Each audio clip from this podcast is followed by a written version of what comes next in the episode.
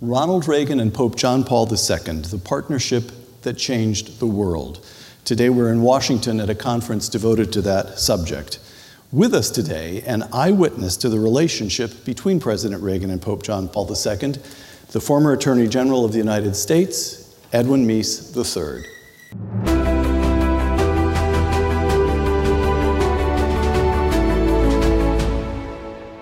Welcome to Uncommon Knowledge. I'm Peter Robinson. A graduate of Yale and the Law School at the University of California at Berkeley, Edwin Meese III served as Legal Affairs Secretary for the newly elected Governor of California, Ronald Reagan, from 1967 to 1968, and then as Chief of Staff to the Governor from 1969 until Governor Reagan left office in early 1975. From 1981 to 1985, Mr. Meese served in the Reagan administration as counselor to the President. From 1985 until the end of the administration, he served as the 75th Attorney General of the United States. Mr. Meese now holds emeritus status as the Heritage Foundation's Ronald Reagan Chair in Public Policy and emeritus once again as a distinguished visiting fellow at the Hoover Institution. No one knew Ronald Reagan better, and this is Ronald Reagan on Attorney General Meese. If Ed Meese is not a good man, there are no good men. Ed Meese, welcome. Thank you. Ed, two quotations, both from, the, both from 1982. One is the historian Arthur Schlesinger Jr. He's writing after a visit to Moscow, quote, those in the US who think the Soviet Union is on the verge of collapse are kidding themselves. The second is Ronald Reagan addressing the British Parliament, also in 1982. Quote In an ironic sense, Karl Marx was right. We are witnessing today a great revolutionary crisis, but the crisis is happening not in the West, but in the Soviet Union. Close quote. How did Ronald Reagan of Eureka College in Illinois miss what the great historian Arthur Schlesinger Jr. of Harvard, I beg your pardon, how did Ronald Reagan see what Arthur Schlesinger Jr. of Harvard University missed? Well, one of the things is Ronald Reagan went into that study of communism with an open mind, and it was not uh, determined by his ideology, uh, as I suspect uh, Mr. Schlesinger's uh, at least was uh, somewhat uh, misguided by his own ideology. But with Ronald Reagan, he learned, he, first of all, most people don't realize that Ronald Reagan was a voracious reader. he was, liked to study. He had studied the founding. He was very well versed in the Constitution. He was well versed in the Bible. Uh, he had an enormous repertoire of information that he used. That's why the, the discussion was uh, given this morning about his uh, speech writing. Uh, he, before he would do anything else, before the speechwriters would get working, he would give the concept of a speech. Right. And then uh, later on, as they went, he edited really based upon all the things that he knew. But one of the things he knew was communism because in the 1940s, when he was president of the Screen Actors Guild, as he called it, his union, uh, the Communist Party USA was trying to take over the movie industry because they wanted to use it for propaganda, obviously. And so they were infiltrating the various unions the cameramen's union, the grips union, stage managers union, and they tried to also take over the Screen Actors Guild. And so uh, Ronald Reagan literally led all of those unions in defeating the communists. That got him interested in the subject, and he read a great deal about it, both domestic communism, communism theory, and also international communism. And so he had formed his own ideas by the time he became governor, really, and already was uh, talking about these ideas of how do we overcome what was then our enemy in the Cold War. That's, I'm embarrassed to admit this, but it, the way you put it just now had never occurred to me before. We listened this morning to the panel of Poles talk about what communism was like. Obviously, for Ronald Reagan in Hollywood in those days, it was not like living in Poland. But he had direct experience of them. Yes, he did, even to the point where he would come to, to work in the studios armed because there were threats on his life.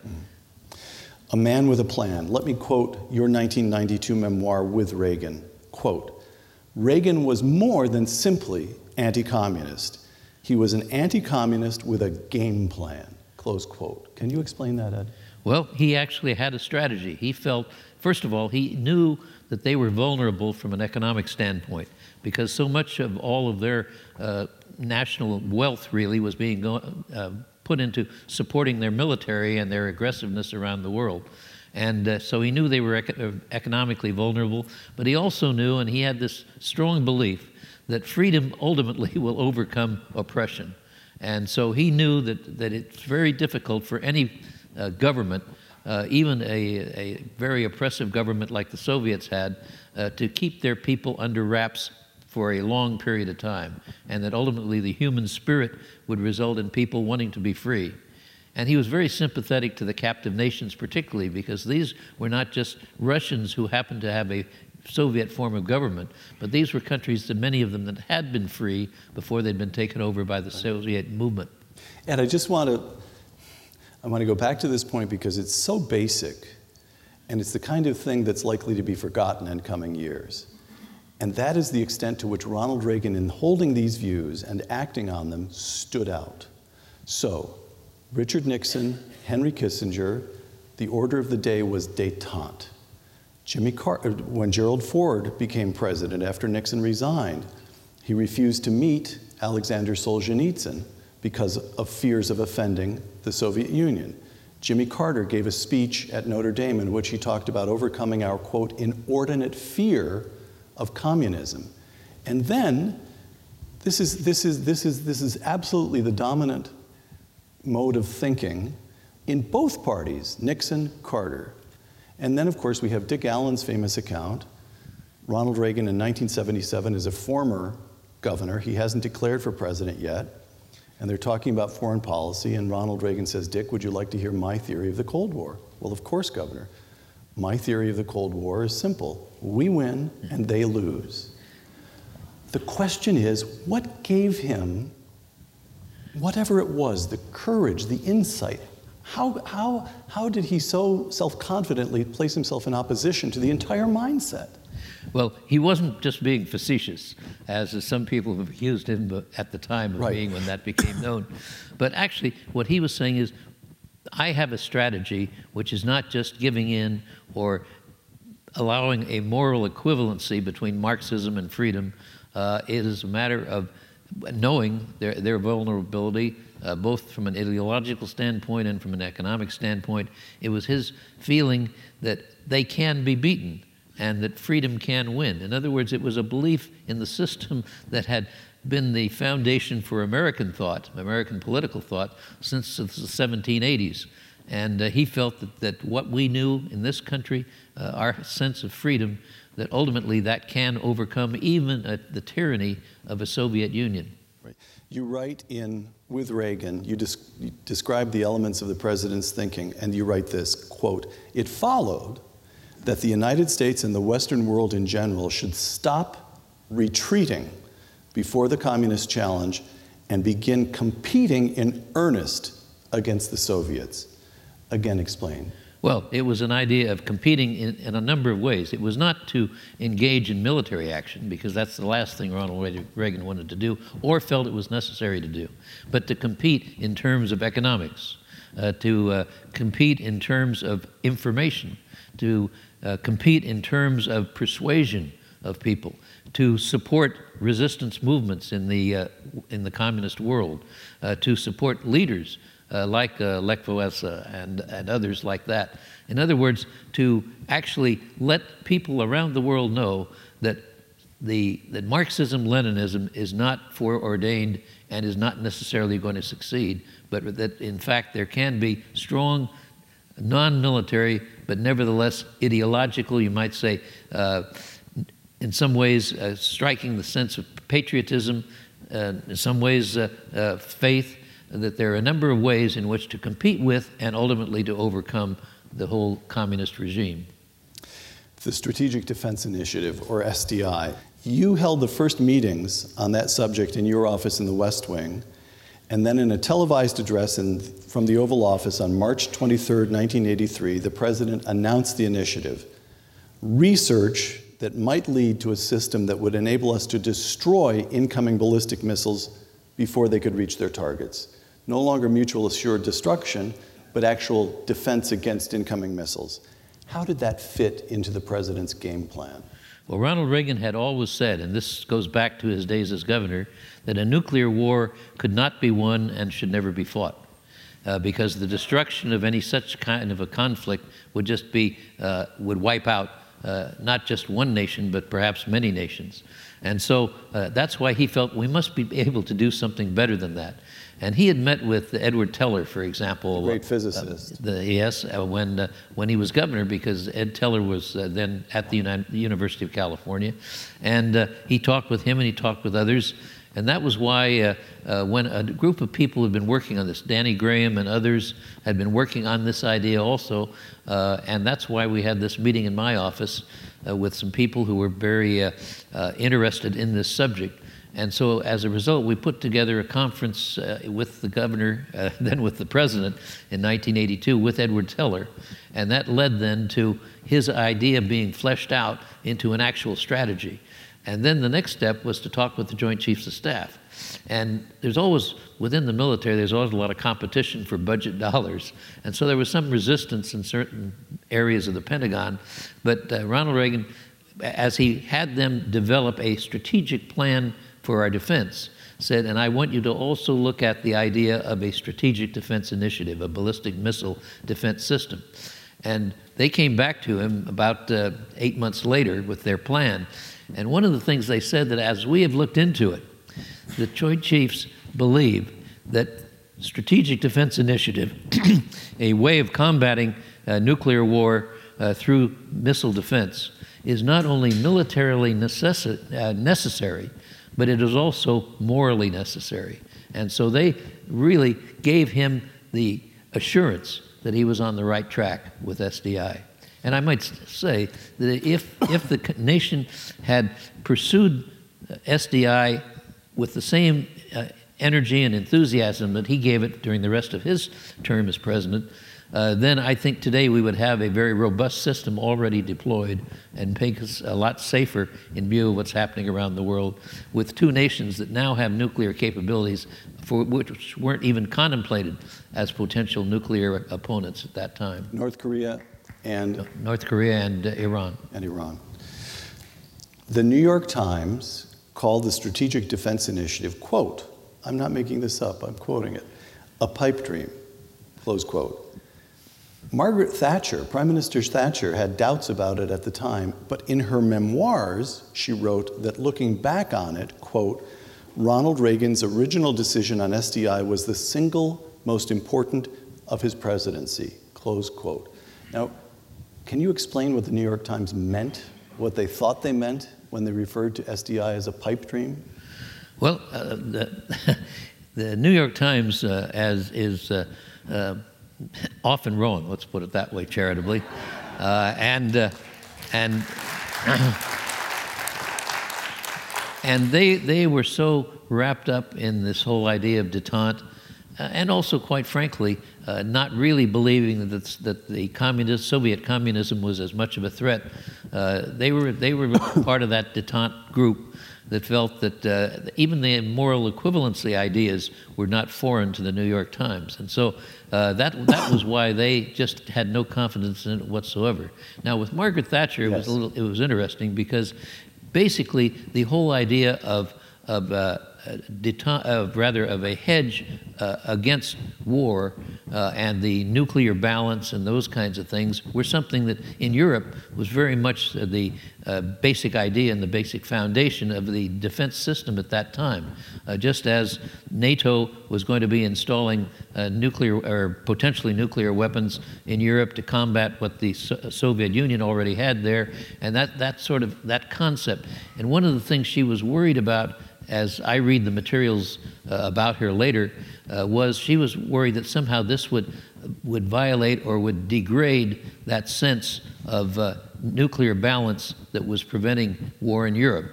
Uh, and so I think the more she learned, and as indicated by uh, what uh, you've mentioned there, I think she really came to, to understand what Ronald Reagan had in mind. And his idea was that we have technological capabilities that were never thought of one generation ago, right. at, for, at, at particularly the generation that preceded his. And look at all the things that have happened there. Why can't we put that same energy, that same good thinking, uh, that same exploration into something that would really prevent nuclear war in the future? And it was also, correct me if I'm mistaken, it was also quite an aggressive move. You can't do something like the Strategic Defense Initiative, the research, unless you have a buoyant economy and technical dynamism of the kind the Soviets could never match. That's correct. And actually, the strong economy was one of the major uh, strategies that he had in dealing with the whole Soviet uh, movement. You remember when he took office in uh, 1981, uh, we had three major problems in our country. Uh, number one, we had the deepest economic crisis that we'd had since the Great Depression. Uh, secondly, we had a national security threat, and we were, had a great deal of uh, jeopardy potentially, uh, because on the one hand, we had an increasingly aggressive Soviet Union. Uh, they had already captivated a good deal of Eastern and Central Europe. They were operating uh, there, or their satellites were in uh, Africa. We had a, a Soviet bastion uh, really in uh, Cuba, uh, 90 miles off our shore. We had a Marxist bastion in Nicaragua, which was subverting El Salvador. So our own hemisphere was now under attack. And so uh, it was really a very serious situation. Uh, and that's why uh, Ronald Reagan was so intent of, number one, getting a strong economy. Number two, uh, oh, the other problem is while the Soviets were more aggressive, our military had declined considerably in the aftermath of the Vietnam War, and it was so the, another important thing was to take on the uh, the military and build up the military to where we had traditionally been uh, since during and since World War II, and then finally. Uh, he believed it was necessary to engage the Soviet Union on a moral plane. That's why the uh, evil speech, the uh, evil empire, the evil empire speech, and the, the focus of evil, uh, that sort of thing. He felt that that was as important to raise those issues as it was to do the economic and the military and the diplomatic uh, strategies. Once again, from your memoir with Reagan, quote. A vivid example of the Reagan strategy in action was the liberation of Poland. Reagan conducted this effort in concert with Pope John Paul II, himself a native of Poland, whom the president greatly admired, close quote. Let's, let me ask a word or two about the relationship between those two men. Ronald Reagan is raised in a small, we've heard that his father was Catholic, but his mother was a member of a small Protestant denomination, the Disciples of Christ. And although I think everyone around him understood he was a man of faith, organized religion, well, he didn't go to church often as president. He said it was because of the disruption of the Secret Service. True enough, but it's also organized religion seems not to have played a central role in his thinking. A relationship with God, yes. And then Ronald Reagan admires and cooperates with or coordinates actions with the leader of the biggest of the, the most organized denomination that exists. How, explain how, what, what is it in John Paul II that a Protestant kid from the Midwest appreciates? Well, first of all, Ronald Reagan had a, a very strong faith. Uh, he, was, he had been uh, involved in church activities as a kid. His mother was very active in her church, mm-hmm. and uh, she uh, made sure that he was very active in all the way in uh, through his high school years before he went to college. Uh, he was a very active member of that church, and uh, beyond that, he also was very well read. He had an encyclopedic knowledge of the Bible. Uh, Paul Kengor, who was here earlier today, has written about Ronald Reagan uh, and his religious faith. And one of the things he pointed out that Ronald Reagan had more allusions to biblical topics and biblical uh, uh, verses and so on in his speeches than all the other presidents put together. And uh, so religion was a very important part of his life. The reason you didn't see much about it was he never wanted anyone to think that he was using his religion for political purposes or that he was showing off how religious he was. Uh, I suspect that the actions of some previous presidents may have had something to do with that aversion to uh, being looked in that direction. But uh, in any event, but, that, but just in his daily life, in t- everyday conversation, And it's been very interesting just within the last month now to have, believe it or not, in the Washington Post, uh, copies of a letter that he wrote Yes. to Nancy's father as he was dying to, make, to give him a a almost a capsule version of his religious faith, hoping that that was something that Loyal Davis, Dr. Davis, would be helpful to him uh, before he passed on. December 13, 1981, Ger- General Jaruzelski declares martial law in Poland, cuts off communications with the outside world, arrests 6,000 members of Solidarity, on and on and on it goes. And the president and Pope John Paul II meet in 1983, as I recall. There's coordination of some kind. That's what I want to ask you about. Actually, 82. 82, June excuse of me. 82. I'm sorry, I misspoke. June, June of 82. Solidarity, we know the story. There's a decade. Solidarity regains its legal status in 1989, and in 1990, Lech Wałęsa takes office as president of a democratic Poland. Now, a couple of quotations once again. Dick Allen, Richard Allen, the president's first national security, security advisor, quote, this relationship between Reagan and the Pope, this was one of the great secret alliances of all time. Second quotation, George Weigel, John Paul II's biographer, that the claim that the two men entered into a conspiracy to effect the downfall of communism is journalistic fantasy, close quote. So, how do you characterize what took place between the White House and the Vatican and between those two men? What's the correct way for uh, us to understand it? Well, it's interesting that even last night there was a little bit of a dispute between Yes. two of the people who were speaking about what just what this was, uh, and I think that uh, George, it's somewhere between Dick Allen and George Weigel. Uh, I think I think there's no question. I believe that what you had here, first of all, going back to Ronald Reagan uh, and his religious faith, I think it was that faith which which made him admire the Pope.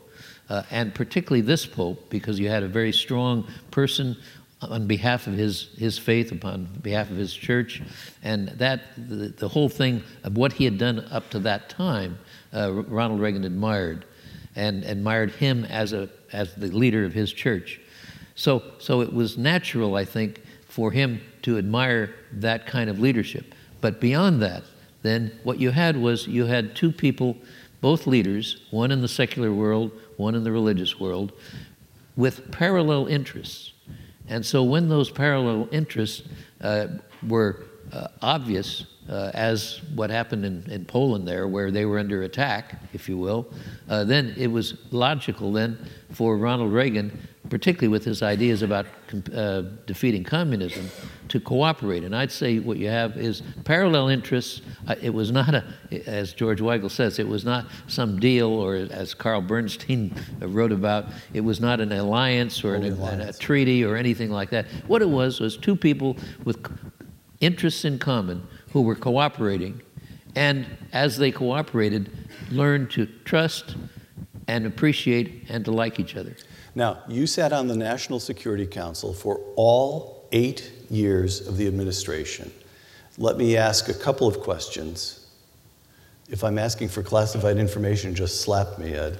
But a couple of questions. Put you in jail. How many times, how many times did you believe there was a credible threat that the Soviets might roll into Poland? I don't, well, uh, I, I think there was always that possibility, but I don't remember it at any time, particularly during, uh, during, Dece- during the, the year 1981, where that appeared to be an imminent threat. I see. In other words, the Soviets always had large military forces, and they always were using them to oppress or at least be a threat to a whole number of nations, the Balkan countries and several others. But the idea of an imminent threat of that, uh, I don't think uh, was, at least I can't remember that being talked about Did- prior to December. Did, the did Ronald Reagan's taking office and the military buildup, of course, he'd barely begun by 1981, but did that change the psychology? Was there some sense in which the American, um, was there some sense in which Ronald Reagan's presence would have made the Soviets think twice from the military point of view? Well, I, I think that's, in all probability, the answer is yes. But we don't know. Of course, what is happening at the present time in the Soviet Union, as you remember, Brezhnev was on his last legs. Yes. And then you had Andropov and Chernenko, and uh, as Ronald Reagan said when it came to whether he would meet with a Soviet leader, he says, I want to meet with them, but they keep dying on me. well, finally in 1985, he got a live one uh, in Gorbachev. And, uh, and I think that, that was very important because uh, at, at that time, Gorbachev was a, was a, a die-hard communist, no question about it but he also understood the West better than his predecessors. And therefore, I think he realized that the United States, certainly by the time he became uh, General Secretary in 1985, he realized that the American military was now going to be the most powerful military in the world. And it was a, a, a force that was enough to, so that the Soviet Union did not have military superiority, which they had essentially had up until that time. Right. One more question about your years on the National Security Council. we read, read here, this book, that book, another article. To my understanding, which is limited, it's a kind of impressionism, and I want to ask you to fill, me, fill us in if you would. Bill Casey with CIA is making sure that Solidarity, he's working with Lane Kirkland at AFL CIO to make sure Solidarity gets funds, copying machines, and so forth. Then uh, Judge Clark and his successors as national security advisors are giving information to the Vatican. They're sharing information with the Vatican. Vatican Diplomatic Corps has sources we don't have. And Vernon Walters former General Vernon Walters acts as a kind of emissary. He visits the Vatican, as I recall, it's in the range of a dozen times. All that happened. Right. So the coordination is constant and at quite a high level. There's a lot going on between the, White, the Reagan White House and the John Paul II Vatican. Yes. All right. yeah. If well, you feel the urge to elaborate, give into it. Well, it, it was a logical follow up uh, to do this, to provide the ways in which, without using military force, we could strengthen those forces which were combating Marxism and which were constantly moving towards uh, organizing people in the various countries under the yoke of the Soviet Union and organizing resistance and ultimately organizing a situation where it would not be possible for the Soviet Union to continue, particularly with their aggression, but let alone just to maintain where they were at that particular time. So it was a way in which to carry out the strategy that Ronald Reagan had moral engagement, making it very clear through the diplomatic uh, contacts with the Soviet Union that we would not stand for any more aggression, even if it meant using military force. Now, it was never plainly said in those words, but it was very clear that we would not take any more aggression such as they had had in Afghanistan and other places. And then, uh, thirdly, that we would do everything we can to roll back the previous Soviet aggression, and that was where the assistance, information assistance, intelligence assistance, uh, information to people, uh, revving up Radio Free Europe and Radio Liberty, all of those kinds of non military ways in which to provide resistance to the Soviets. Ed, if I may, a couple of last questions here. When he visited Washington in 2004 for President Reagan's funeral, Mikhail Gorbachev was asked if Ronald Reagan won the Cold War. And his reply was, quote, that's not serious, close quote. And the article in the Washington Post continued, quote, the changes Gorbachev wrought in the Soviet Union were undertaken, he argued, not because of any foreign pressure or concern, but because Russia was dying under the weight of the Stalinist system, close quote. The Soviet Union just fell in under the weight of its own rotten system and it would have done that if Ronald Reagan had never been born. How do you answer that? Well, just by looking at the facts. Uh, what would have happened, I think, if it had not been for Ronald Reagan, uh, a lot of, and the United States having built up its strength and so on, and the other things that had taken place, the Soviet Union might have fallen on the weight of all of its wrongdoing, uh, economic wrongdoing, its military buildup, and all that but it would have taken at least probably two, three, four decades and may never have happened. Because one of the things that the Soviets would have done, and Gorbachev would have done it if he'd followed his predecessors, was at as soon as there was any armed resistance or any popular ri- uprising, uh, he would have called in the troops and put it down. And so, what Ronald Reagan did was create a situation in which, number one, the Soviets could not continue as they had been either with aggression or even with captivating the other nations and so on perpetually, uh, but also uh, the fact that uh, uh, Gorbachev was not able to maintain the Soviet primacy over these other countries perpetually.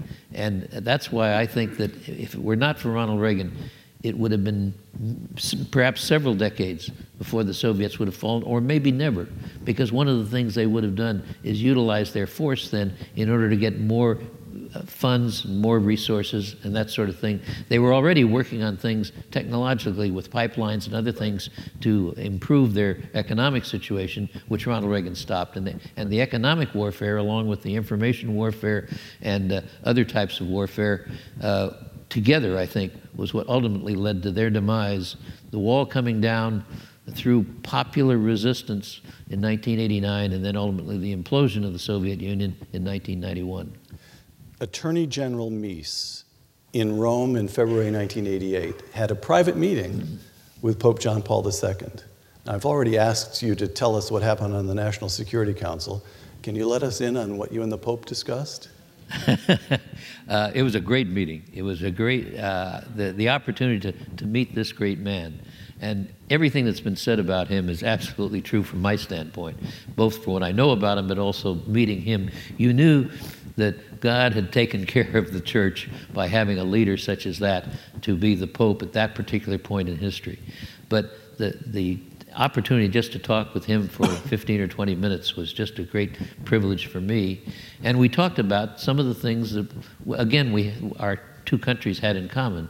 Uh, and that was, of course, the, the morality of youth was a topic very much on his mind and something that we had, were concerned about in, our, in the Justice Department and elsewhere.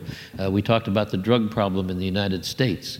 Uh, we also uh, talked about how some, some of the Catholic bishops, which you heard a little bit about that uh, last night, I believe, uh, how there were some problems with them. Uh, in the United States. In the United States, uh, doing things that were inimical to what Ronald Reagan was trying to do in some of these other areas, in which the, the Pope was said, well, you know, sometimes even bishops make mistakes.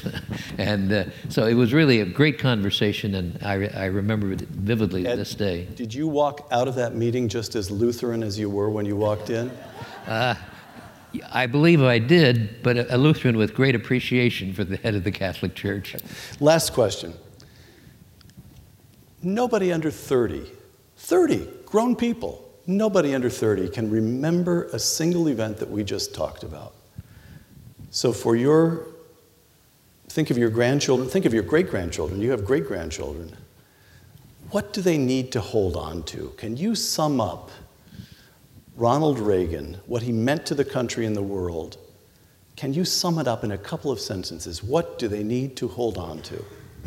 Well, I think they need to hold on to the fact that what our founders of the United States had in mind as the basic principles and the foundation for their thinking uh, the sense of freedom, the sense of responsibility, those kinds of concepts are as important today as they were two centuries ago and will be over the next centuries in the future. They have to know that, but in order to know that, they also have to know our history. Mm-hmm. History is extremely important. Ronald Reagan had studied history minutely, and so he was able to incorporate the fund, foundation and the origins of the country into almost everything he did. Uh, and so that's why his concern about the Constitution, why he was so concerned about appointing judges who would be faithful to the Constitution. It was a part of his being. And so we have to have uh, new young people understand our history, but also understand what freedom is all about, and also to have some idea of what happened during the Cold War so that they can understand why uh, it was so important to free Poland and the other captive nations. And if, if they will have this understanding of history and, its, and the perspective on why that's important to the freedom of the other peoples in the world, but particularly to continuing freedom in this country, uh, I think then they will have the background they need. It's not happening now in our education systems. And I think both at the high school, even the grammar school level, and also at the higher education level, uh, this is probably the greatest challenge that we have as far as uh, providing future generations with the basic understanding they need of our history and the principles and the, and the uh, both moral uh, and also uh, patriotic foundations, which have gotten us to this particular point in our history, in the history of the world. Edwin Meese III, thank you.